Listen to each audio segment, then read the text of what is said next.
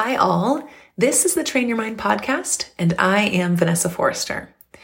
Okay, so I get to work with two phenomenal age group athletes that are also phenomenal scientists. They have very analytical brains, and I love it. And lately, I have taken on the challenge of thinking about how our brains work from a more mathematical perspective. I've been thinking about how emotional states, like the emotional states we find ourselves in, and how to think about them and explain them in a math equation. So today, I want to share one of them with you. And I'm taking on the additional challenge of explaining it in words over the podcast without the use of a visual. So we'll see how this goes. I may need to follow up with a post on my Instagram stories or something, but for now, we'll just give this a try. So what we're solving for today is self-judgment, as in we're going to talk about what the components are and how they work together to produce self-judgment. For this example, we're going to assume a microquit was involved. So as I'm talking about this, feel free to think about one of your own microquits or the one I want to use in this example is one of my last microquits, skipping my strength workout. Maybe you can relate. So Skipping strength is a microquit because it's an important part of the work towards my goals. And after I skip a session, I'm usually mad at myself for not prioritizing it in the same way as my swim, bike, run training. And then I judge myself for it. So here's the judgment equation. The sum of the expectation plus the circumstance multiplied by resistance equals judgment. So the expectation of what should have happened plus the circumstance of what actually happened multiplied by your resistance equals the amount of self judgment you have. Let's break it down a little further, shall we?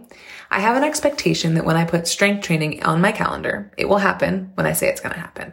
And I have this expectation because that's how I treat my swim bike run sessions. And it rarely doesn't happen when I originally planned for. I only move it if it absolutely has to be moved, but it always gets done. So I expect myself to do the same with my strength. Understandably. I think that's a reasonable expectation.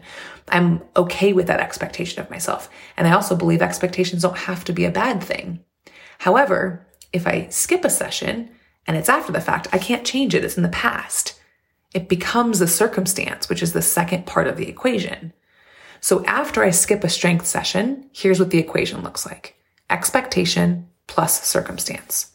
Expectation of what should have happened, what I think should have happened, plus the circumstance of what actually happened. There's no emotional weight here because this is just reality. Judgment isn't involved yet because we haven't added the last element that actually creates self judgment. And that is, drumroll, my friends, resistance. The only reason we ever really judge ourselves is because we think we should have done something different. And that is resistance. Resistance to what is, because the judgment comes after the fact. That's why when you multiply the sum of your expectation and your circumstance by resistance, that's when you get self judgment. And I think this is why expectations get a bad rap too, because of the self judgment we feel that's really because of the resistance, not the expectation itself. So what this equation shows us is that when we move, remove the resistance, you're left with reality and the choice on how you want to respond. If your reaction is, I should have been different, I should have done better, that's resistance, which results in judgment. So release the resistance, meet yourself where you're at, and move on from there. So for me, when I miss a strength session, I'm not letting myself off the hook, but I don't argue with it. I just respond by making a different choice next time.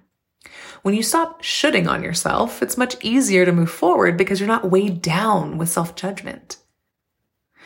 So my goal by sharing this concept with you is to help you create more awareness of where your self judgment may be coming from not to say it's wrong or there's something wrong with you or anything, but any increased level of awareness allows you to have more agency in what you want to do about it.